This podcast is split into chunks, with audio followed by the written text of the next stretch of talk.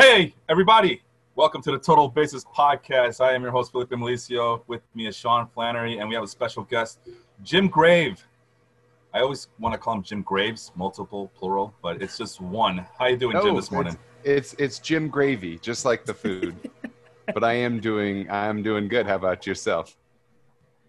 Uh, I'm all right. I'm all right. Uh, with here talking some fantasy baseball with you. Uh, thank you for joining us, uh, Jim. Why don't you tell us a little bit about yourself? All right, uh, a little about myself. What do you want to know? I'm a big Cubs fan. Oh, you poor thing. That's a good year for me. yeah, that is true. Yeah. Oh, this is Boston. Boston. Howdy, bud. Um, yeah, so I'm a dad. I'm a dad and a big Cubs fan. Uh, you're originally from Iowa, right? Yes, yes, I'm from Iowa. I have lived in Rhode Island for uh, for the last seven years. So, uh, yeah. People actually live in Rhode Island. I thought it was like North Dakota. people people do live in those little states. People do live in those. It's a very densely populated uh, state as well. Yes. Uh, I probably should preface this by saying that Jim Grave is Gravy, sorry, is um, is a member of our Baseball Life group. Uh, for those who are listening to audio only, we are streaming live in our fa- Facebook group over at Baseball Life. Uh, he's a real uh, devout member of ours, so we thank him for that. He's also part of our fantasy baseball league uh, at Fantrax. The uh, if we haven't mentioned that already, that's why we brought him in to talk about his uh, fantasy baseball team this year. And uh, with that being said, Jim, um, I just want to pick your brain as to uh, this, this is something I wanted to do with everybody, but uh, it, this is a shortened season, so unfortunately we couldn't do it for everybody on the team or in the league. And I figured I'd talk to you because you're a Cubs fan. That's why there's Cubs bias here. Uh, but what was your strategy coming into this particular draft way back in March? Uh, what was your strategy in, in uh, selecting your team? Sure, sure. So yeah, I, I, like to I like to go with players who you know like I've really watched and I I know a lot about. Yeah. So for me, a, a, draft is you know. I, I feel like a draft is like years in the making in some ways.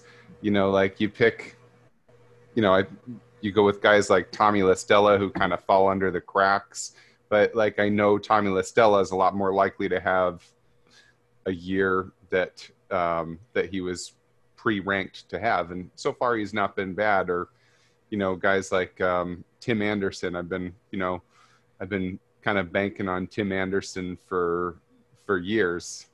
So, I, I guess that's always when it comes to a, a draft. My strategy is, you know, picking the guys who I've I've watched and I feel like are you know going to have a real long term future and I also don't really pick uh, great catchers, as you can see on the screen. Uh, Kurt Suzuki.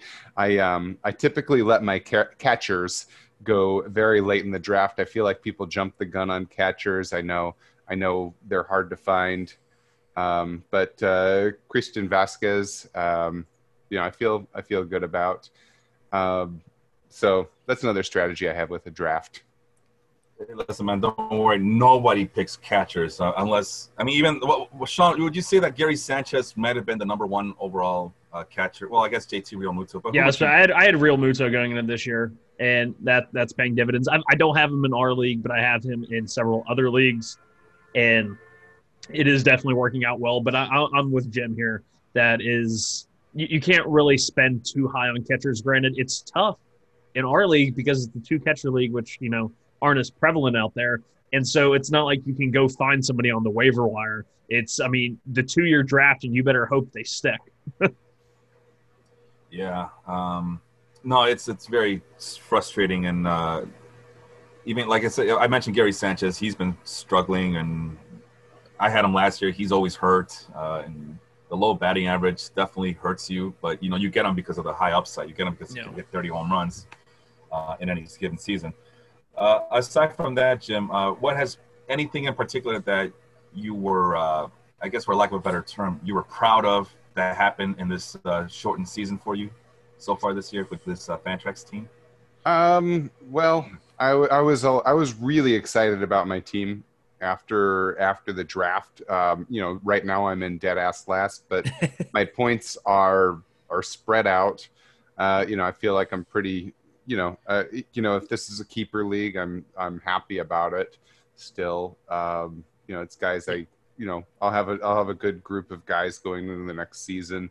Um, I'm also really excited about the the flexibility my players have. I I like the multi position players and just not leaving empty gaps in there. Um, that's really always been a, a pretty good, uh, um, pretty good um, uh, strategy for myself. Yeah, I see you got Cody Bellinger, Kris Bryant on your bench. I mean, I, we can see why you're in dead last right now. And I forgot to mention that to start. Poor Jim is in last place at the moment, but uh, he still has a shot to move up as uh, those bottom. What would you say? Those bottom six teams are neck and neck with each other. Yeah. And uh, Sean, would this be a good time to mention it to all the people in our league that? Hey everybody! Playoffs start tomorrow. Are you freaking Playoffs! out yet? Because I'm freaking out. But I, I, do want to talk about Jim's team real yeah. fast. I'm, I'm looking over here at the draft results. Go ahead. And in hindsight, I, did, I really did like his draft. You started off, you had the third overall pick. You got Bellinger. Um, I probably would have gone with Yelich, but I definitely don't fault you. Bellinger, Yelich, and Betts really could have gone in any order. And then you got two great starting pitchers in Scherzer and Bieber. So you have the legitimate number one pitcher in baseball in Bieber and Kris Bryant's just been hurt. JD Martinez is like Bellinger, and they've just both of those guys have been you know pretty steady, expected to be some of the best hitters in baseball, and they've just come out flat. And in such a short season, it really hurts. Yeah, as Felipe highlights the 224 average for Bellinger. Yes. But going into next year, we have three keepers, right, Felipe? Three I definitely keepers, think you have a great core uh, for your two keepers, I'm assuming one's going to be Bellinger, one's going to be Bieber. I don't know who your third will be, but I think a, a, core around Bellinger and Bieber is a very, very solid start. Yeah. Even yeah, if it's I'm, not working out this year. I'm not sure about Kris Bryant. Um, I'm just kind of thinking about him, but I don't know. I mean, the way Tim Anderson's playing, he's a legitimate. Yeah. I mean, yeah, that's a, actually be a third keeper. Actually, you know what? that's probably what I'm going to do. Um, he has learned how to hit in the last two years. Um, and when you put that in with his speed, his power, uh, yeah, Tim Anderson is probably a good take. Yeah, I'm I'm always the skeptic when it comes to Tim Anderson, but if he's doing yeah. it two years in a row, um, even in a shortened season like this, uh, some of that skepticism is starting to wear away on me. That hey, he actually might there might be something different here. How old is Tim Anderson again? He's he's mid twenties, right? He let me pull it up right here. Twenty seven. Twenty seven. Yeah. yeah. yeah. Tim Anderson's got a, a good future. I'm probably gonna keep him. Uh, question for you. I noticed that you don't have any minor leaguers. You know you can keep those guys next year automatically, right? Yeah, I need to do that. I was thinking about that just yesterday. um, I'll I'll figure out how to do that. I, I have to admit, this is my first season using Fantrax or really. There's definitely a learning curve. Like it is. It and is. yeah, I've I've struggled a lot with that, and I think that's part of that's also part of why I've been in in last. Like I'm just you know I've I've always used ESPN. Uh, I've used Yahoo. I I know CBS. Uh, had a thing. I don't know if they still do, but uh, had that years ago. Um, but I've never done Fantrax, and uh, am kind of like a fish out of water with it. So um, yeah, I need to I need to figure out how to get minor leaguers and keep them on my team. Are you guys oh. seeing what, what, I'm sharing here? Yeah. Now, yeah. Since he would uh, is you know talking about prospects, I figured might as well come take a look at some of the prospects that are listed here. What kind of players do you like? Maybe we can find one for you, and we'll pick one for you live. Hold on, hold on. Are we literally like? Okay, I always tell people, hey, you want help on your fantasy team? You got to tune in, and we're literally helping someone right now fix his team. Yeah, he's tuning in. Live. He's on air. He's here. oh my god! Hey, hey this is the life group difference, you guys. This is the life group difference. I keep telling you all. You guys don't want to listen you, to me. Go you ahead. can get Cristian Pache. Felipe already had to dump him. Not much of an offensive player, but you know, exciting speed, kind of like a Victor Robles might get you some steals next year. Yep. You have hmm. flamethrower Edward Cabrera. Daniel Lynch. I'm trying to think. Alek Thomas, Corbin Carroll. I like the Arizona outfielders. Brandon Marsh is already in AAA for LA. Oh, I hate when this happens on Fantrax. There we go. It's a learning curve for all of us here too, Jim. Campusano's a, a really top-notch catching prospect if you're looking for a long-term Oh, person there. now that's Hunter- the kind of Hunter catcher I might take.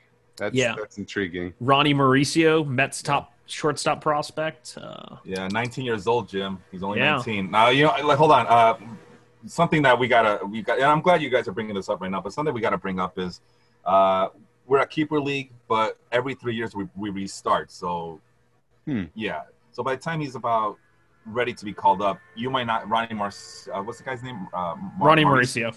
Ronnie Mauricio. By the time he gets called up, that you, you might be in, in that third season, and that, that's it. You might only get him for one year, and so that's something to be mindful of. But in your case, because it looks like all the good uh, prospects are taken, you might have no choice but to take like a very very high upside guy, like in this uh, 20 21 year old, just so uh, you can get uh, what do you call it? Uh, like I said, take advantage of the high upside and maybe get yourself a uh, a bona fide superstar in the future. But Yeah, uh, for sure.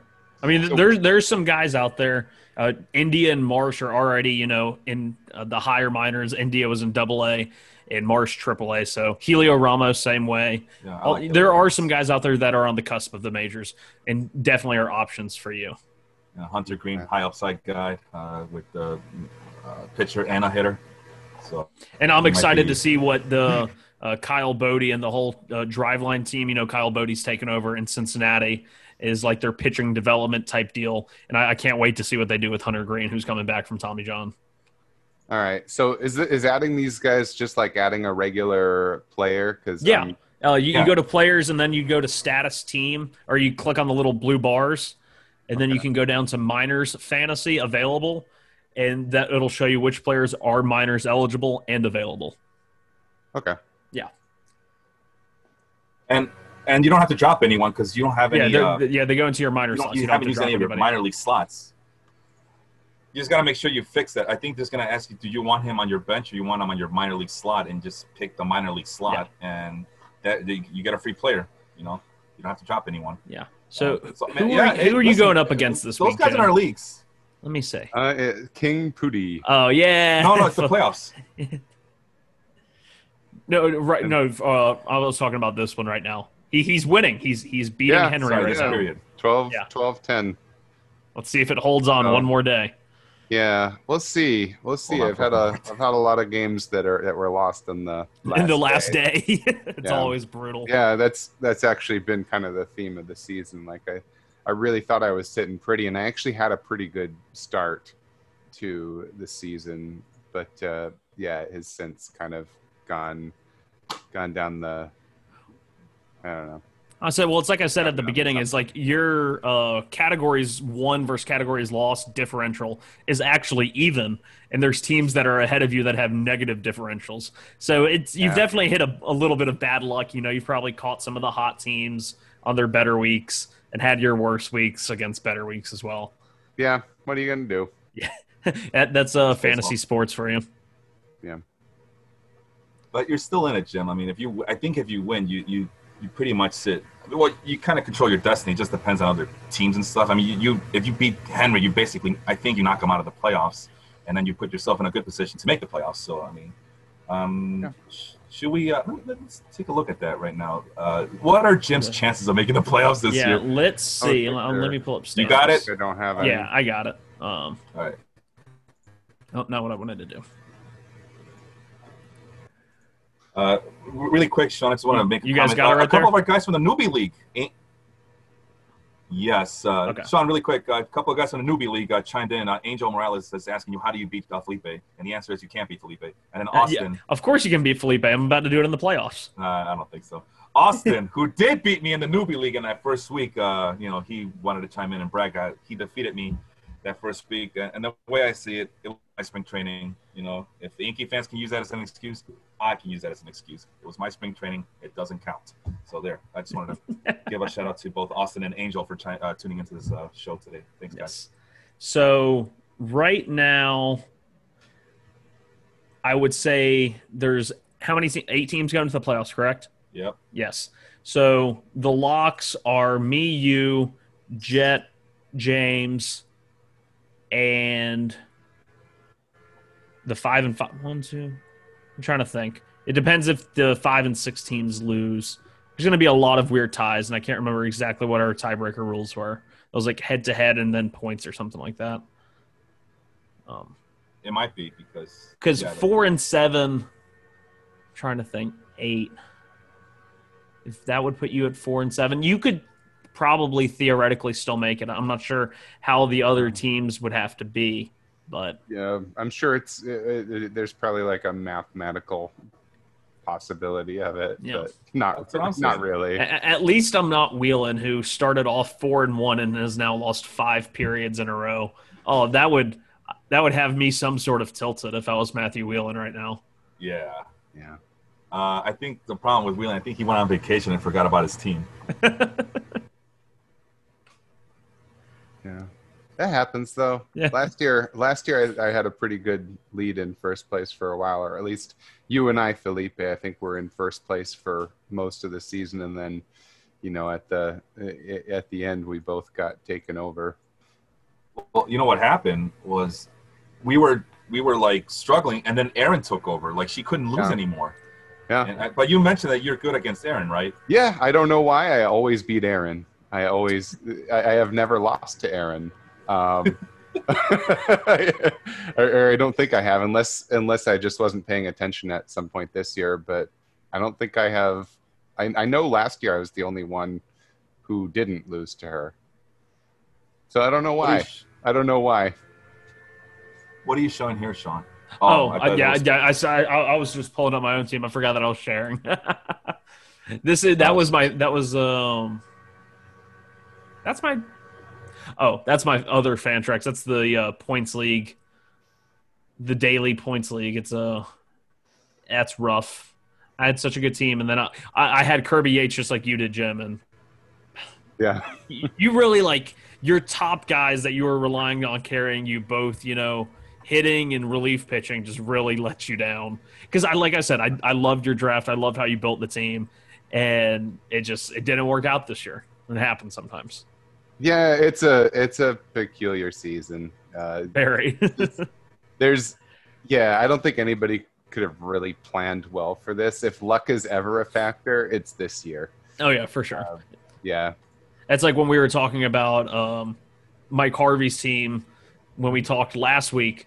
Was his team had really been struggling, and then we looked at his roster, and he had five Cardinals on his roster. That guess what? The Cardinals didn't play for three weeks, so really yeah. tough to win when you don't have players uh, actually playing, much less performing right. well.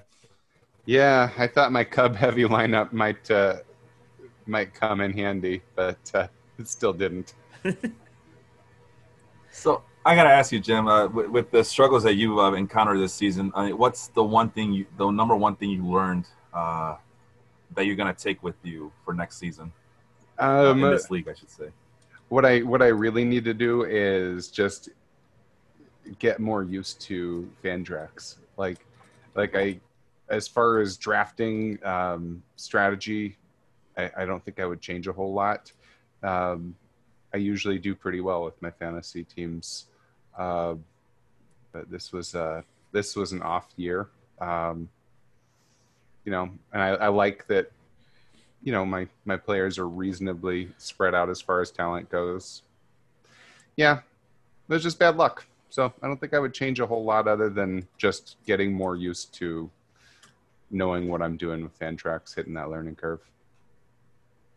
Yeah, and unfortunately, it's a shortened season, so you don't we don't have that luxury of oh it'll turn around the second half like yeah, it, that's, like it did for Erin. That's the year. thing is if we're in a full season, I 100% think your team would balance out. JD Martinez and Cody Bellinger are way too good of hitters to have numbers like they are over a full season.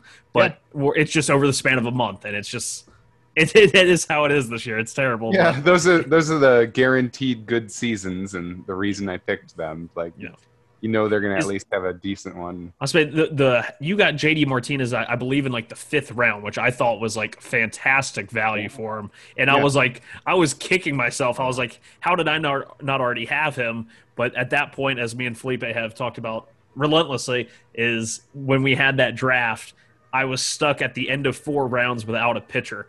And so even though JD Martinez was there, I could not pick JD Martinez. I had to pick a pitcher because I had no pitching and I still have no pitching. So it's biting me in the butt come playoff time. Pitching, yeah. Pitching wins championships, even fantasy championships. Yeah. I, have experimented with like add, making my first five picks pitchers in the past, and I mean it's not been a it's not been terrible. Like I read I read somewhere that people were doing that and it was working out. Mm-hmm. Um, I don't think it's the best strategy, but it's also not, you know, it's not exactly a dead ass last strategy either. Yeah, uh, I, I, do like the pitching heavy, especially in a points league. I, I know um, in our newbie league it wasn't a points league, but I went Paddack, Scherzer, Bieber. Like I, I want to say I had like all of them, and that was just like kind of experimenting to see how I was going to do in a categories league because there are so many good hitters and in a regular season like this or if there was a regular season not like this one then you could stream you know there's always hitters that are going to come up and do better than anyone expected that you'll be able to get off the waiver wire meanwhile you don't find those difference making pitchers on the waiver wire that often the hitters you do mm-hmm. so that's it's definitely a legitimate strategy Yeah. and with that being said, uh, Jim, uh, thank you for joining us today. Greatly appreciate you having uh, uh a little bit of time to your busy uh, weekend schedule. I see uh, waiting for you to give him more attention, so we'll let you go. Spend some time with your with Boston. Yep. All right. Thank you All so right. much, man. Have a good one. Hey, good talking to you guys. Yeah. Well, that was fun. I, I love having guests on, especially uh, our own friends and uh, neighbors, as I referenced in my post earlier this week. Um, love having our neighbors come join us on the podcast. Yeah, man, that was fun. Um, I, I like, like I said, I wanted to do it for all the teams, but uh, all the owners, but I time I didn't realize that time was going to be so short this year. I was actually, uh, what what you call it? Uh, I was expecting to have everybody be on this show and just talk to us about their fantasy baseball league, and next thing you know, we're starting our playoffs tomorrow. So, yeah. so yeah, just kind of uh, just kind of snuck up on us, but yeah, we have next year as well. We'll be back next. Hopefully, everybody else will uh, get used to the website. And uh, hey, for all the people in our fantasy baseball league at Fantrax, if you have any questions, please reach out to us. We have the chat, we have the uh, the Facebook group. That's it's just 12 of us. Please uh, ask questions uh, if you need help with uh, navigating through the system. Sean's really good at it. I'm I'm always curious myself as to what people are trying to ask. Uh, something I wanted to ask Jim as well. If uh, if if there was something you could change in the league, what would it be? But it sounds like he's just trying to maneuver get his, his feet under him with it. The website, yeah. yeah. Uh, anyway, speaking of which, uh, Austin uh, from the newbie league uh, is not is wanting to know how do I go around with all the injury problems on my fantasy teams, and it just so happens that today we're going to be focusing on injuries. so it's a, it's very serendipitous that he's asking us about that. Um, How did he get a hold of my notes? I don't know. I've been man. hacked. I have been hacked. uh, well, well, with that, so let's see. What the, what's the exact? How do I handle a fan uh, a fantasy baseball team like this with all the injury problems? Sean, what, what would you do? Well, you, like you said, we were planning on talking about this, and maybe over the next season, you know, we can kind of have flesh it out into a bit more of a uh, regular talking point. Um, but it's like in this season with with COVID, you know, there's a positive, positive test with the A's today, so that like throws up in the air starting A's for your next weekly period. Um, I know I'm not going to be starting any A's. Just, I mean, it's the first week of playoffs, so I can't take that risk. And then you have guys that have come back, gotten hurt, and then gone right back on the IL. And just in the last like five days since we last spoke, I went and I looked at a lot of the injuries to major players that have gone on the IL and then I've also gone back and looked at, you know, some people that have been on the IL some of the year and are starting to come back. And that, guess what? Maybe somebody uh, gave up on this person thinking they were going to miss the entire season, and you are able to capitalize and pick them up. Like uh, Josh Donaldson, I believe Aaron Zook dropped Josh Donaldson, and I was scouring the web, and he could return sometime this week for Minnesota. And if he can fill out a corner infield slot for me, if as I go through the playoffs, that's uh that's valuable. And I, I believe being up to date on injuries and players coming back from injuries is something that can really give you an edge on the waiver wire as well as in trades. Yeah, that's a, that's good advice. I mean, think about injured players are, are just uh, low commodity, low priced players. You know, the, the, their stock is dropping. We're you know we're treating them like they're like like literally like they're stock bonds or whatever. Mm-hmm. But that's what that's the, that's the mentality you have to take. I mean, uh, buy low, sell high. Kind of, pretty much, yeah. I mean, someone who was on the waiver wire because he got injured. Uh, that's that's that's uh, what do you call it? A, a, free shot for you to take on, on a guy who you know is good. For I, will use mine as an example. I had uh, Stephen Strasburg and Noah Syndergaard on my and my other keeper team, and I was just trying to get rid of them as much as I can because I needed the roster space. And I, let's face it, they're not coming back next year. Not after. I mean, the chance for Thor to come back the way he was before for next season are just not very promising. And Stephen Strasburg, I think uh, we all know that he's been on a ticking time bomb for a while now. So I just threw any trade out there and see who would take. And then it just so happens that uh, I made an offer for Carlos Carrasco and Bo Bichette. Uh, Bo Bichette, as, as Sean would know, uh, is someone I have clamored for and I've been putting for a long time now. And luckily for me, Bichette got injured, and the owner was like, "Yeah, I'll take that trade. I'll take the two pitchers for Bo Bichette." And uh, yeah, so in that respect, that's one way where you can take you can use the injuries to your advantage and get the players that you really want at a lower price. So that's one thing. Uh, for everything else, I mean, make sure you use your injured league slots. Those are very yeah. key. Uh, some leagues have more than others. I know in our newbie league we have three, uh, right? I think we have yeah we have three in our newbie league. So utilize them, maneuver around them, and uh, pick up healthy bodies. I mean that's burn and churn, man. Just one goes down, bring somebody else. Do, do the Ulysses S. Grant method of uh, winning this war here. Just if ten thousand die, just bring ten thousand more from the Union. Screw it. At least that's what I was. This that that general didn't work for you. I, I'll get a new one. Throw it out and get a new one. Oh, that's Abe Lincoln's uh, theory right there too. uh, Manuel so, yeah. was asking in the comments if we did mention the A's COVID test. Uh, we did mention it briefly. Um, I'm I have several A's. I have Mark Canha and Robbie Grossman in the Baseball Life League. Guys that you know solid batting averages so far this year. Walk a lot. They really buoy my walk to strikeout ratio, which is one of our stats. And now I'm going to have to go into this week without them. Granted, I feel perfectly fine with the backups I have, guys like uh, Franmil Reyes and Bryan Reynolds. But at the same time, I wouldn't be starting those guys if I had Grossman and Canha available based on how they've been playing. But they have one positive test today. They're off tomorrow, and then they are scheduled Tuesday through Sunday. If they go based on how the Mets handled it, which seemed to be like a best case scenario, they still missed, you know, about four days and I don't know how they're going to make that up, and I'm not willing to risk if they're going to make it up or how many games they're actually going to miss this week. So if you have the space, I would not start those guys. Yeah, totally. I, am thinking about doing that myself in my other league as well, as I do have a lot of third basemen. Thankfully, I just I, only have Matt Chapman, who's been oh. tremendous for me this year. But if he's hurt, then. but uh, speaking about the A's, and then you mentioned Chapman. Uh, this was part of from my injury little newsletter, the the Who's Gone. Uh, Marcus Semien played game one of the doubleheader yesterday, but was scratched before the second game and actually went to go get an MRI. So this might be a serious injury, you know, going to the IL. We don't know yet. Um, it was apparently left side soreness. And Matt Chapman played his first career game at shortstop. Yes which could be an interesting development moving forward if Marcus Semien does miss time. How much time does Matt Chapman play at shortstop, and does he get shortstop eligibility? Because if he gets shortstop eligibility, that means he'll probably carry it into next year as well. And he becomes a very, very valuable shortstop at an already deep position. Third base and shortstop are already very deep this year, and he just makes it even deeper. Now that's going to be interesting because a lot of leagues, like in I know in our leagues, I, I, I made it the point that they have to play 20 games at each position to qualify for next year, right? So uh, Matt uh, Chapman would need to start playing 20 games at shortstop to qualify for next season. It's a shortened season, though. Uh, are these websites going to prorate them for next year, or are they just going to take the the actual count of games? Yep. That that will that's be interesting to see if they uh, do change that.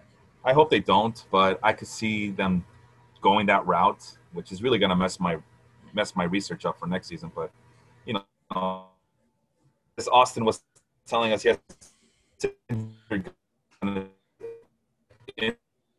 whatever, or uh, on his roster in the newbie league, he, six got injured.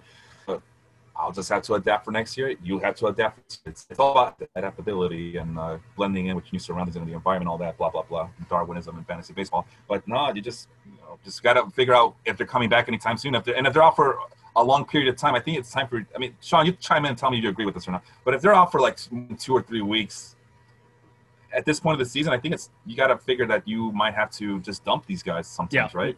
Yeah, because now a two to three week injury, you're lucky. I mean, for us, our last week ends the twentieth of September, so that's three weeks away. Uh, the season runs through the very end of September, but we're, we're having it, you know, just like in a regular uh, fantasy season. We're going to end a little bit before the actual regular season. Um, so yeah, two three weeks. Like guys, like I think that's why so many people felt comfortable dropping Justin Verlander when his news went out. And Bo Bichette, I almost dropped Bo Bichette in another league because they said that he might not come back until the third week of September. But now they're saying he's already working out and he might be activated, you know, sometime in the next ten days. Which that means I get him for a week and a half, maybe. But if I had dropped him, then I wouldn't have had him for that week and a half. So yeah, just use your best judgment. Uh, look at the injury reports, and uh, in the newbie league, I think the newbie league might go all the way through September. I'm not too 100 percent sure on that one, but yeah, just uh, use your best judgment as you can. Uh, but uh, yeah, it, it, basically, I think we mentioned this before, Sean. Basically, in football season, this is how this is the mentality we have right now in baseball. Is uh, is similar to fantasy football. Is if a guy is hurt for more than a week or so, you might have to consider dropping them because uh, the stakes are higher and the season is not that long to make up for those lost games. So yeah, and I mean, just looking at some of the big names yeah. that have gone on the IL. Uh, yeah. Oh, some some of the big names that have gone on the IL over the last week. You have Aaron Judge and Gleyber Torres for the Yankees. Uh, Judge sounds like he's going to miss at least 20 days. They said he's going to be on it as twice as long as he did last time, and he was on the IL for 11 days last time. So do the math, I guess. Uh, Ryan Yarbrough, who you know, not a big strikeout guy, but has always been very good ratio pitcher. He went on the IL. Uh, Walker Buehler, 10 day IL with a blister. Nate Eovaldi to the IL. Uh, Keone Kela, who was you know picking up the save here and there uh, for Pittsburgh and possibly a trade target to go to another team. Um, he got the dreaded forearm tightness uh, diagnosis, so we'll see what that means especially for a team like Pittsburgh, you know, who Keone Kela was obviously their most valuable trade candidate. Um, and with the major league deadline coming on tomorrow, um, probably not going to be able to move him. Starlin Castro, I, I, thought this was interesting. He was officially moved to the 45 day IL. He broke his hand or thumb or something like that. So I feel like that opens up somewhat good playing time for, or standard playing time for not only Asdrubal Cabrera, but Carter Kieboom, who I believe was optioned to the alternate site. But with that change, he might be coming back up because, um, or if it's not Carter Kieboom, uh, Luis Garcia, the rookie that they've had playing, he's had a nice little hot start to his career. So those are some of the guys that are leaving us. Um, some guys that have not gone on the IL yet, but have dealt with some injuries. Uh, we mentioned Marcus Semien, and then your very own Yoan Moncada was pulled out of the game in the ninth inning yesterday um, after a slide. Apparently, he's been dealing with leg soreness, hamstring issue most of yeah. the season, but um, it was bad enough that he was at second base nice. after sliding in and had to be pulled from the game. So that's always something you have to keep an eye on with players is those nagging hamstrings. It's they never seem to go away unless you sit them for six to eight weeks, which in this season you can't. They, they can't do it. Yeah. And he's not been the same. It was kind of kind of his coming out party, and this year it's just been a whole different ballgame for him. He's not been the same. Uh, Austin has more questions. I think you saw it already. Uh, not questions, but he just wanted to give the list of the injured players. uh, David Dahl, uh, who I think it's time to drop that guy. Anyway, I mean, would you? I mean, let's do that for him right now. I mean, he's he's uh he's been listening. He was like on um when I was going curious. through all of the uh the players uh, via ESPN's injury report. They did say um, Rockies manager David Dahl is supposed to be coming back within the week. So really? maybe hold on to him, maybe you don't. It's uh it's a close one either way. he's always hurt though. Like yeah, he, he is always hurt. He, like yeah, I mean yeah, he's always hurt. So I, I, he has everything going for him, right? I mean, he's on a prime team. Uh, he looks like they're they're giving him every opportunity to succeed over there, despite the fact that they're pretty deep in outfield times. And he just gets injured all the time, and and that's not even like fluky injuries. It's like these long term things or whatever, and and it really it's just, an oblique. His that's back, why I'm kind of losing patience I mean, with him. Oh, it's always something. Nick Senzel, uh, do you have hope for him still or no? Um, he's they still haven't given an update on him at all. Um, I think he was the one when the Reds had their outbreak, but it was only the one or two people, like one player and one coach, like it was for the Mets. I think Senzel was the one who tested positive, and they have not given any sort of update on him in over ten days. So um, if you're in a redraft league, he's he's dropped material. Just, I mean, cut bait, find somebody else. All, yeah, these are all guys in the newbie league, so it's just a yeah, like you said, it's a redraft league. Dylan Moore from the was that the Mariners, right? Yeah, Dylan Moore. Uh, he was off to a little hot start. Yeah, I'm not a fan of him. No, uh, most of those Mariners hitters, aside from like J.P. Crawford, Kyle Lewis, I could really care less about. uh, Ozzy Albies, I feel like you gotta. What's his deal? But I feel like you gotta keep him around. I you? haven't heard anything on Albies. I didn't see an update on him. Um, and then he has, he also mentions uh, Mitch Garver and AJ Puk. What was AJ Puk? Uh, he's starting a throwing like, uh, program. Like yeah, he's gonna they he's going to pitch this year, but it's not going to be in the rotation. Yeah, you might want to drop. Uh, I feel it's it's AJ Puke, not AJ Puk, but I don't know. Maybe it's both. Uh, yeah. I, have been waiting on AJ. I've been waiting on AJ Puk Puke for a long time now. It's like, is he even considered a highly touted prospect at this point? Uh, and Mitch Garver, he's I think you mentioned it before that he's just not uh, the approach that he had last year has kind of disappeared on him this year as he's not uh, hitting the ball with authority as much as he was like the, last season. And the report okay on on him. Ozzy Albies from just a couple days ago is that he is unlikely to rejoin the team before the end of its current road trip, which lasts through Wednesday, according to Mark Bowman at MLB.com. I think you, you a, a talent like Albies, I think you can just wait around, but make sure you have a viable uh, replacement option, yeah. uh, replacement. Thank you. So, but yeah, I think Albies is too good to drop at this point, and that takes us to. I mean, uh, anybody else you want to talk about uh, uh, in terms of injuries? Well, it's today? you know we, we, talk about the people that are definitely leaving us. You know, going on the IL. Uh, the, the, judges, the Buehlers that uh, we didn't, I didn't forgot to mention them, but Yordan Alvarez officially had his two, his double knee surgery. Somewhere Yoenis Cespedes is doing the whole Spider-Man thing, like you had double leg surgeries. I had double leg surgeries. just a coincidence yeah. here, Sean. That's the coincidence. For those who can't see, I am holding my Spider-Man mug, which is uh, running out of coffee. oh no! But um, just as we have players that are leaving us, we have players that are about to return, especially in a short season. Um, another owner might have given up on these people, like I mentioned, the Donaldson situation for me. Um, Hunter Harvey, if you need saves, Hunter Harvey is about to be activated. And Brandon Hyde came out and said that he's going to get saves, but he's just probably not going to pitch back to back days. He, he basically said he's going to be the closer, but he's not going to be the closer. So if you need saves, Hunter Harvey had the electric stuff last year and picked up a lot of saves down the stretch for Baltimore and really stabilized their bullpen. So Hunter Harvey is a guy that's probably available in your leagues because he's been hurt all year, and he might help you out down the stretch. Um, if you need starting pitchers, you know, we've been talking all season about not having starting pitchers. Uh, Carlos Rodon question, for the question, uh, question. Yeah, yeah, I got a go. question. Yeah, go for it. Sorry about that. Uh, I have to. Uh, two players for the Orioles. Uh, Tanner Scott is he still healthy? Yes, I believe so. Uh, okay, I haven't heard anything about, to the contrary. So are you telling me? Okay, I thought I saw something. Okay, uh, are you telling me I have to drop? I should just drop Cole, Cole Sulser at this point? Yes. That was yes. all right. I was really hoping to get my points, my saves points this week, but I guess not. Anyway, go on. Go um, on. okay. Um, if you need starting pitching, uh, Carlos Rodon is scheduled to pitch a simulated game today and get his pitch count up to around 60 or 70, which would probably put him starting sometime next week.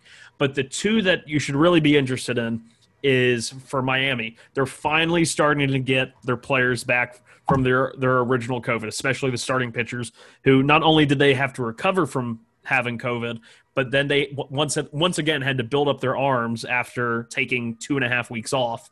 Uh, Sandy Alcantara is starting today, and Caleb Smith is slated to start one of the three games I believe they're playing against the Blue Jays early this week.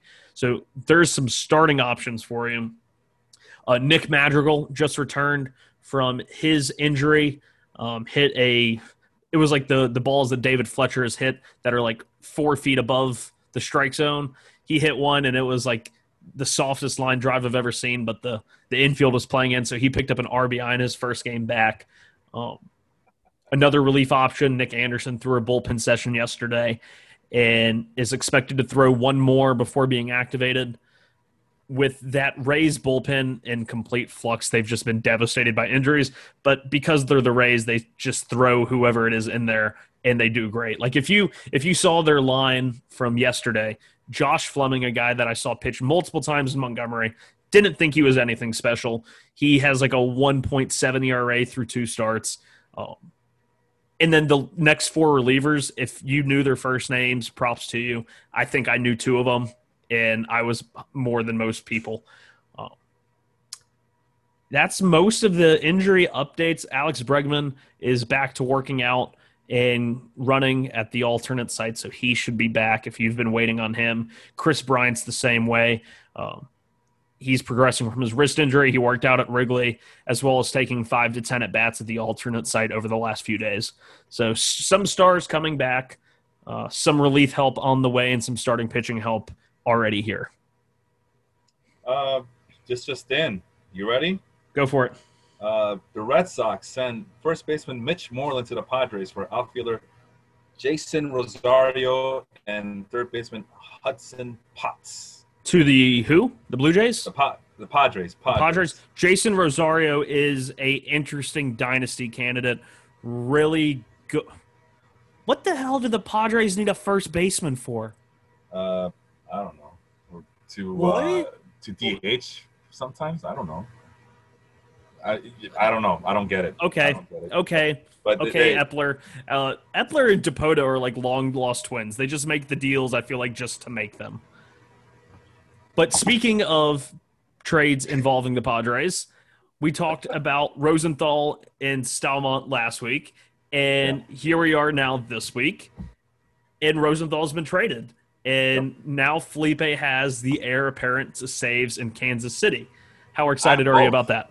I have both actually. Oh, you you both. do have both. Okay. In all my leagues, uh, in all my leagues, man, I I I, don't know what to make of it uh, with the Rosenthal because I still believe in Rosenthal. Like, I'm I'm pulling up the uh, Padres roster research for everybody to see here, um, but uh, the way I see it, at this point uh, of the season, I think Rosenthal is still the Padres' best option to close out games, and I like Emilio Pagan, but I, and then Drew Pomeranz is back. But I, I, when it's all said and done, I feel like Pomeranz is going to be uh, utilized as a late inning replace, uh, late inning relief pitcher because he's just so damn good. And then Emilio Pagan will, will probably be relegated to oh. what sixth, seventh inning duties. We got it. We got so, another bomb from Passan. Breaking news. I don't want to interrupt you. Designated Jose Martinez has been traded back into the National League Central to the Chicago Cubs. Two players to be named ah! later heading back to Tampa Bay. Wow. Wow. I did not expect the Cubs to do that kind of move, but uh, all right. I like it. Um, wow, you just you just threw me off a loop. yeah, I'm telling you, all these trades are coming in fast and hard right now. Fast and furious. 8, 9, 10, 11. Uh, wow. I, I mean, that's interesting because uh, I mean, Jose Martinez has to be like their DH at this point. Uh, yeah. But the, the, Cubs, I mean, they've been waiting all their life for the DH to come, and now that they the DH is here, is like I, I feel like now they they they uh, they're just trying to make up for lost time and get options on that team because for a long time oh, if the DH was around, we could put Kyle Schwarber at DH or Ian Happ at DH and give him regular at bats or this guy or that guy. So this should be interesting. Oh, um, none of back- this none of this makes sense. Why? What is what is baseball in 2020? uh, uh. Yeah, yeah. If uh, H.G. Wells, uh, no, that's a horrible example, H.G. Wells, because I think that book was made when there was no baseball. But yeah, if you get a guy, if you get a person from 1976 time travel ahead to 2020, the National League has a designated hitter. I think they freak out. Um, but anyway, getting back to the Padres, I still feel Rosenthal is the best option. He's having too good of a year, yeah, not I, to be put in that situation. So I'm gonna keep my fingers crossed and assume that the Padres see what I see, and that Rosenthal has to be your ninth inning guy, and everybody else has has to be relegated down to uh, late. I will say this: is Drew Pomeranz did just return from the IL. Apparently so, so. and yeah. and he was, you know, he was picking up the saves right before he left.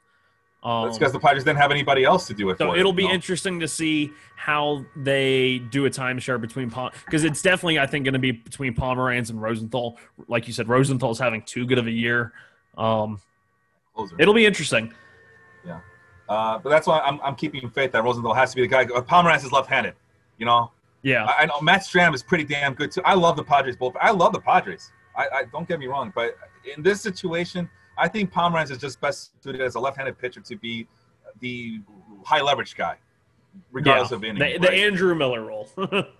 yeah, the Andrew Miller role. Yeah. So that takes care of the Padres. Now we move on to the Royals because uh, they don't have a closer anymore, and I'm waiting for this to load up, and we can talk about the player that the Royals got back. But I just wanted to look at their situation in the bullpen because now it gets interesting, and it's it's total basis podcast serendipity. We talked about uh, what's the guy's name? Josh Staumont, right? Yes. Uh, being the heir apparent, and look at that! Oh, it's a three, four-headed monster. According to, uh, I, I think it's going to be Staumont and Barlow. Those are going to be the two. They've been performed yeah. the best. They're the youngest. They have the most upside. Yeah. So uh, if you don't have Josh Staumont and you're in my league, unfortunately, sorry, to do that to you, but I have to do what's best for my for my business. But Scott Barlow is a viable option, I believe. Um, I just we talked about Josh Staumont last week. He has this. He just has that stuff, and the um, he, he has a look of being that closer, right? Yeah. The ninth inning guy. He throws 100 miles an hour. He has a nasty curveball. The one thing I don't like is that he gets hit hard, very hard. But the way I see it, he throw hard, you get hit hard. I don't know. Yeah. But uh, they have options. Uh, they have Greg Holland, who's a veteran. Uh, Jesse Hahn, who's still around, to my surprise. But this is the guy to get, and if not him, then Scott Barlow would be the next man up for the Royals if you're if you're desperate for saves. And remember, we told you this last week. I'm telling you guys, listen. Be, like if you're in our, in our baseball league, don't be mad at us for for dominating. Oh well, of course they're dominating. They're the commissioners. Oh, of course they're dominating because they set the rules up. Oh, of course they're dominating because no, we tell you what we're gonna do, and you guys can't stop us. I mean, Felipe literally during the podcast last week after went and the picked podcast. up. Oh, okay, after it was podcast, right after. Right. It was right at the buzzer. Uh, he went and picked up Josh Josh Staumont. I was very hurt and offended by that. Hey, I gave you guys a five minutes, a five minute window to pick up Josh Staumont, and nobody did. Like, well, if no one's gonna do it, I'm gonna do it. You know, and it was between, when you and I were talking afterwards, uh, after the show was done. We that's when I decided, well, Five minutes has gone by. I'm to pick them up. But we tell you who we like and who we might pick up. That's on you if you don't do it. We gave you guys a full week in advance that this was to happen, and it happened. And now look at it. Josh Stam is in the precipice of getting a bunch of saves to end the year, and I have him on all my teams. So, oh, uh, Edward Olivares, right? Yes, Edward Olivares is the other athletic speed power combo outfielder going to Kansas City from San Diego for a relief pitcher. Tell me if you've heard this story before, because it happened right at the very beginning of the season when San Diego traded Franchy Cordero to Kansas City for Tim Hill. So I feel like we're just making the same trade over again, except with slightly better players. And Edward Olivares is a really interesting pick. Uh, he start he actually played uh, about well, I'll tell you exactly. He played in 13 games towards the beginning of the season. And the best way I've likened him is kind of to a Starling Marte. He's got great speed. He's got a compact swing. It's just the hit tool he has always been like a 270 hitter. And then in double A last year, which is usually the hardest d- jump for a hitter to make from high A to double A pitching, um, he had his best offensive year, posting an 801 OPS, 283 average, 453 slugging. And of course, as we talk about in fantasy, people lose their minds for stolen bases. He stole 35 bags in 127 games. He hit 18 home runs. And he increased his contact across the board. And now going to Kansas City, the only person I could really think that's blocking him is Alex Gordon, which mm-hmm. it might finally just be time to put him to pasture and old yeller him if we have to. But Olivares is a guy who down the stretch, you get some stolen bases, you get some home runs. He's an interesting prospect. He just has to make the contact because he did strike. He, we saw it. His first taste against Major League pitching, Felipe showing it on the screen right now. He had a strikeout rate over 35%. But uh, his, his, his batted ball data actually wasn't terrible. Um, actually, it was. The, the last two games must have really brought it down. Um, but he's an interesting player. He's still he's not young for he's he's 24 years old, but the development for him was slower. And now that he's finally hit the double A level, we might see more of a development as he, you know, moves up the ranks. I mean, this is the reason you get him. I mean, 35 stolen bases in double A last year. Yeah. Uh, 21 in single A the year before. Uh, like we went up to his scouting report stuff, and he's not very uh, doesn't have a lot of upside according to Fangraphs. Uh, he's more you know speed and defense kind of guy, as you can see yeah. from his high numbers here. Um, there is some potential with the power and the hit tool, but it, I mean, still, it's, it's if, the hit tool becomes a fifty, yeah. he is a legitimate major league starter. I'm just because you know. I've had this discussion on Twitter and Facebook and inside of baseball life everywhere is that when we look at a hit tool, it's like everyone sees like Amed Rosario had a 60 grade hit hit tool according to Fangraphs, and it's like they see yeah. the electric hands or the electric bat, the quick hands, but they don't yeah. see pitch. Like I feel like pitch recognition isn't as vital to that calculation as it should be, and I feel like that's something Edward Olivares is really going to have to learn and develop. Is you know pitch recognition, swinging at good pitches, and taking the bad pitches because you can have the quickest hands, the most electric bat, but if you're swinging at every slider that breaks out of the zone, righty on righty, you're not going to last in the major leagues. You're just not. Yeah, and I think the reason that his uh, strikeout numbers don't look as bad in Double A is because he was 23 years old playing in Double A. Would you agree with that? Steve? Yeah, and and he's never been. You know, you look at his his strikeout numbers. He's never been somebody that that strikes out a whole lot, but he's never walked a whole lot either. Granted, that three percent jump between High A and Double A is encouraging. That was the main reason I went and picked him up in my giant 30 team dynasty league. Um, even though it's a points league, and I believe his plate discipline really worries me in a points league. The the upside there is I still think credible enough to roster in you know deep dynasty leagues where you know you had each team has like 10 or 12 prospects. I know that's not many leagues but there are some like that. Alrighty. So intriguing prospect. I might just go pick him up five minutes after the show's over. No, but, but uh, you know, speaking of uh, of an intriguing 24 year old prospect, we move on to the next trade, which was the uh, Oakland Athletics uh, from earlier this week. The Oakland I Athletics. really like that segue, Felipe. another 24 year old prospect with a cup of to, coffee at the majors. I had to jump on it before it was too late. The timing is everything, you know, just like in comedy. Uh, Angels and, and A's made a trade earlier. And the only reason I'm bringing this up, even though it's like already old news, is because we had a, a very heated discussion in a private chat between uh, some of the admins and, uh, and myself. And I feel like uh, people are down on what's his guy's name, Franklin uh, Franklin Barreto, a little bit. But First guy we're going to talk about is Tommy La Stella. He's now with the Oakland Athletics, who we just mentioned. Uh, he's already uh, slated to bat second behind Marcus Semien in a perfect world. You know, although as you can see right here, Semien is injured, so La Stella probably still stuck at the number two spot. But uh, how'd you like that trade there, Sean? I like Tommy La Stella. I think he's a, a very good, you know, professional hitter. I kind of seen see him have the Daniel Murphy career arc right now of, you know, someone who he never had as high of an average in his younger years like Murphy did, but he developed that power stroke last year, and he's always been someone that makes a lot of contact. Uh, what La Stella focused on last year was, you know, doing damage on. He, he learned pitches that he could not only make contact with, but do damage with, and you know, started pulling the ball more, and then he had the freak, you know, foul ball off the knee and missed the last two months. I'm not sure how well I like him hitting in a ballpark like the Coliseum. Um, he's not someone who hits the ball extremely hard. Um, he does, you know, barrel it up slightly better than average. Yeah, it's a good lineup if he's going to be between you know the Chapmans and the Olsons, Piscotty in that in that range. Semien, it's it's just a very deep lineup, so it is a good lineup for him. Uh, he should have you know ample RBI opportunities. It's I just I don't expect a lot of power from him hitting in that ballpark, but he still has that contact ability to fall back on. Um, I was gonna mention something. Uh, La Stella. The one thing that La Stella has going is that Oakland, you know how Oakland they like their players, and he kind of fits that mold. Uh, yeah, yeah, uh, he, he's very much a, an, an Oakland hitter. I feel like.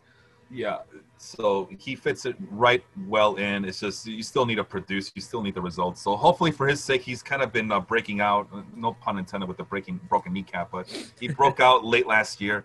Um, but he's 31 years old. I believe he's going to be a free agent next year. Yeah, free agent at the end of the year. So it, this could be a rental player. I, I know that uh, Austin's already mentioning the Angels traded the right guy to the right team, but got the wrong player. The Angels need pitching, not another utility infielder. But let's get into it. I mean, the way I see it, if if La Stella had a trade market as much as people as Angel fans think he had, he they, they would have gotten that guy, but they didn't. Instead, they get this guy named Franklin Barreto, who I've been kind of uh, keeping an eye on for a long time now. Uh, and I, think, uh, let me see, my our good guy friend uh, Manuel Hernandez mentioned that Barreto was the one who got the COVID 19 and he's on the COVID 19 protocol.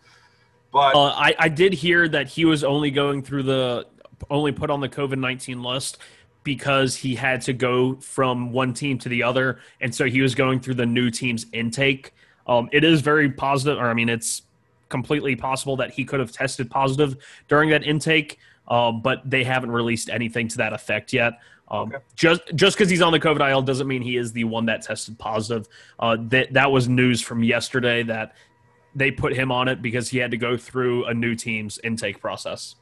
All right. Well, with that, it, uh, that's good. Thank you for clarifying that. I was uh, really worried for us uh, for a bit there. Hopefully, it's this is just a, a procedural thing and nothing too serious.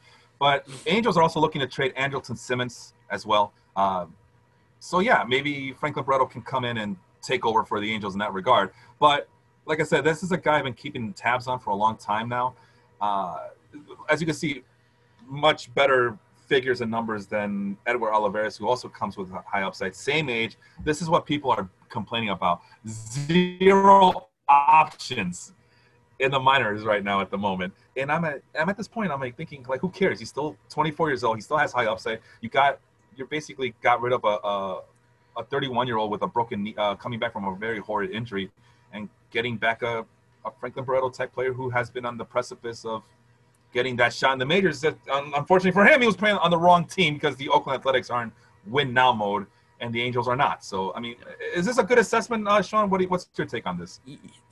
I mean, Franklin Barreto was one of the key pieces in that Josh Donaldson trade. And so this basically yep. closes the book on the Josh Donaldson from A's to the Blue Jays.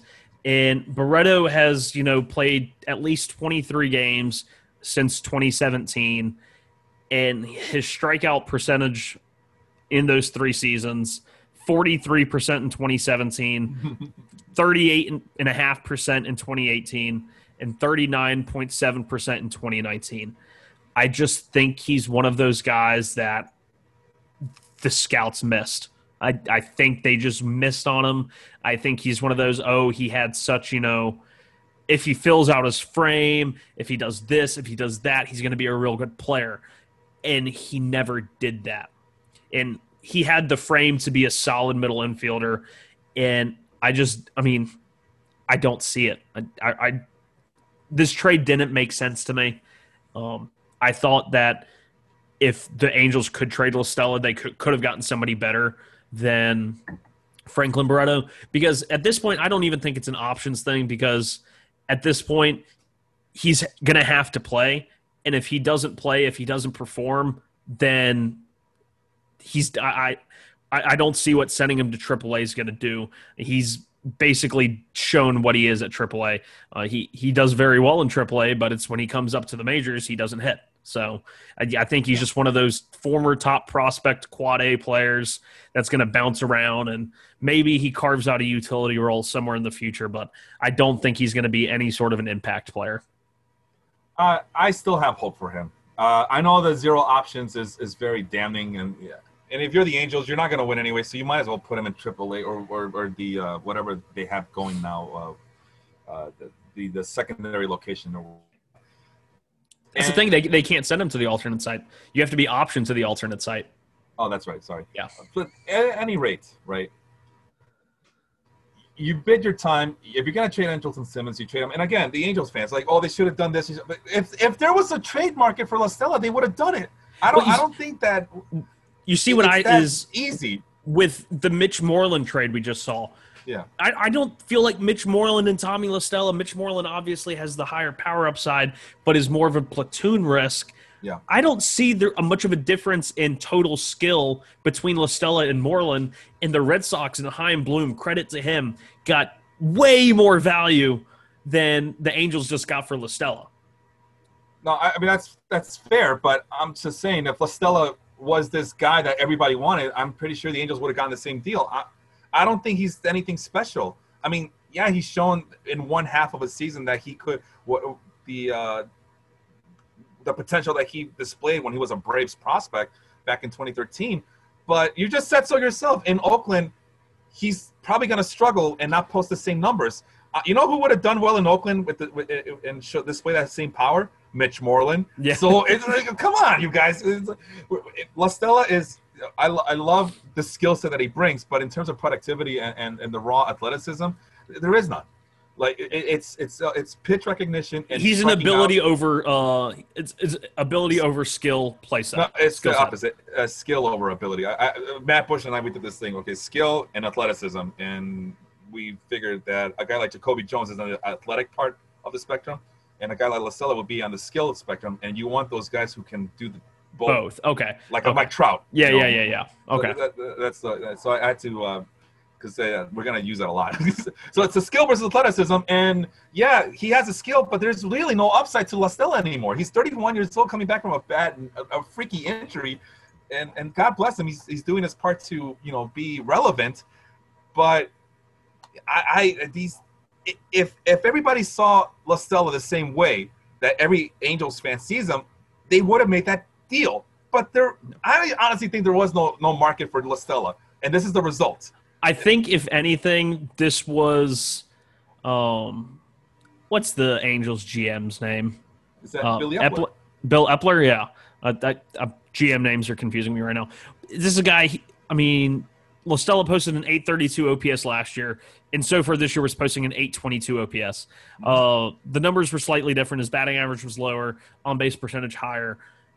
I feel like this was a move he made because they're starting to feel the heat with the deadline tomorrow. He said, if I don't get rid of him now, I somebody might not come calling later.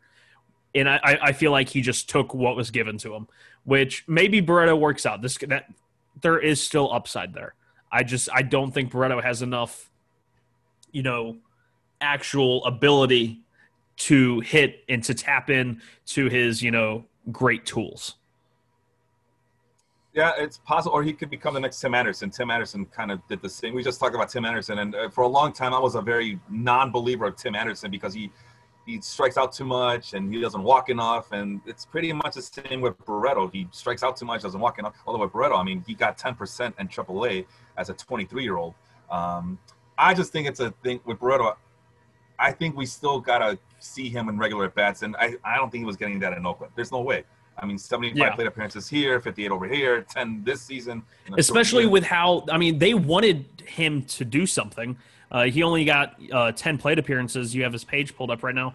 But it's yeah. they got rid of Profar. It seemed like they were trying to clear a spot for him, but it's just it's never been there. Oh my God! Look at those walk rates in 2018 and 2019. Oh my goodness. Yeah, that's, that's major league level. But again, yeah. He's that's in part-time duty. I mean, I, yeah. I, I know because I've been I've been waiting on Barreto too. I, it's just he, oh, it looks like he melts. Keep an eye on him. It just looks like he melts when he gets to the major league. But he also doesn't get a lot of playing time. Is what yeah. I'm saying. Like, yeah, you think, oh well, he's brought up because he's gonna get a lot of playing time, and like, no, he uh, play this today, skip tomorrow, skip the next day, skip the next day. Okay, we'll start this day, and then they're like, okay, show us what you got, kid. Like, thanks. I, I just I'm I'm a three day rust here, but which which speaking of after like two plus years of the Astros seemingly not doing everything in their power not to play him. Have you been seeing the numbers that Kyle Tucker has been put up, putting up? He is single. Not. He is single-handedly carrying not only my fantasy team in the Baseball Life League, but he is carrying that Astros lineup. Um, over a span of not even 10 days, he's raised his average almost 40 points, raised his slugging to 588, and had 4, 6, 7, 9, 11, 12, 15, 18 RBIs in the last nine games. Um, he's hit three triples in that time, or actually uh, three, five triples in that time span, and three home runs. And he's steal, swiping bases. This is I, I, never understood this because when he did get playing time in the end of 2018 and the end of, end of 2019, it was just like you said. Uh, you're going to play one game and then we're going to sit you for six and then we're going to bring you back out. And this is a guy who's one of the top hitting prospects in baseball and is honestly making me contemplate that he might be one of my keepers going into next year. Well, you got to be careful, man, because you only keep to keep three, but I'll let you do it. But this is the difference between uh, a Tucker and a, and a Barreto. Tucker comes with a lot more upside. This is like the difference between uh, uh, a, a, a, red Washington delicious apple versus a Honeycrisp apple, right? it's a fifty cent. It's a fifty cent difference per pound as you can tell, I go a lot of do the grocery shopping around here. But this is, I mean, Barreto, I like him as a prospect. He ain't no Kyle Tucker, and you're seeing the difference between Kyle Tucker and Barreto because in, in, a, in, a, in a short amount of time in, in 2019 and only 72 plate appearances, he did produce some for you. But yeah. this is what I'm talking about. You give a guy like a Kyle Tucker regular at bats, regular plate appearances. This is the results you get. They've and, been winning for a long time. This is the crazy thing with the Astros is they weren't content they weren't planning on giving Tucker consistent at bats. It wasn't until Yordan Alvarez never came back and now he's gone. It wasn't mm-hmm. until Michael Brantley got injured. It wasn't until Bregman started missing time. And guess what? They give a former top 10 prospect playing time and he's performing. Shocker. I know. yeah, and it's a thing with the Oakland Athletics is they have so many the veterans, they have so much depth that there really isn't room to give Barreto regular appearances. There's a reason why those options ran out quickly. It's like it's options to get just to use up options. It seemed like over there. But the uh, the uh, the Astros they have uh, they had Tucker blocked at several positions uh, in the outfield. You just mentioned it. Josh Reddick, for God's sake, gets more playing time than Kyle Tucker for whatever reason. Even though Reddick is just there because of his arm. But no, I'm glad that they. Sometimes that's all it takes. You know, the Wally Pipp uh, uh, syndrome. Yep some guys go down, next man up, and this guy's finally getting his due diligence and his uh, and uh, the uh, the playing time that he deserves because yeah, like you said, he's a top ten prospect.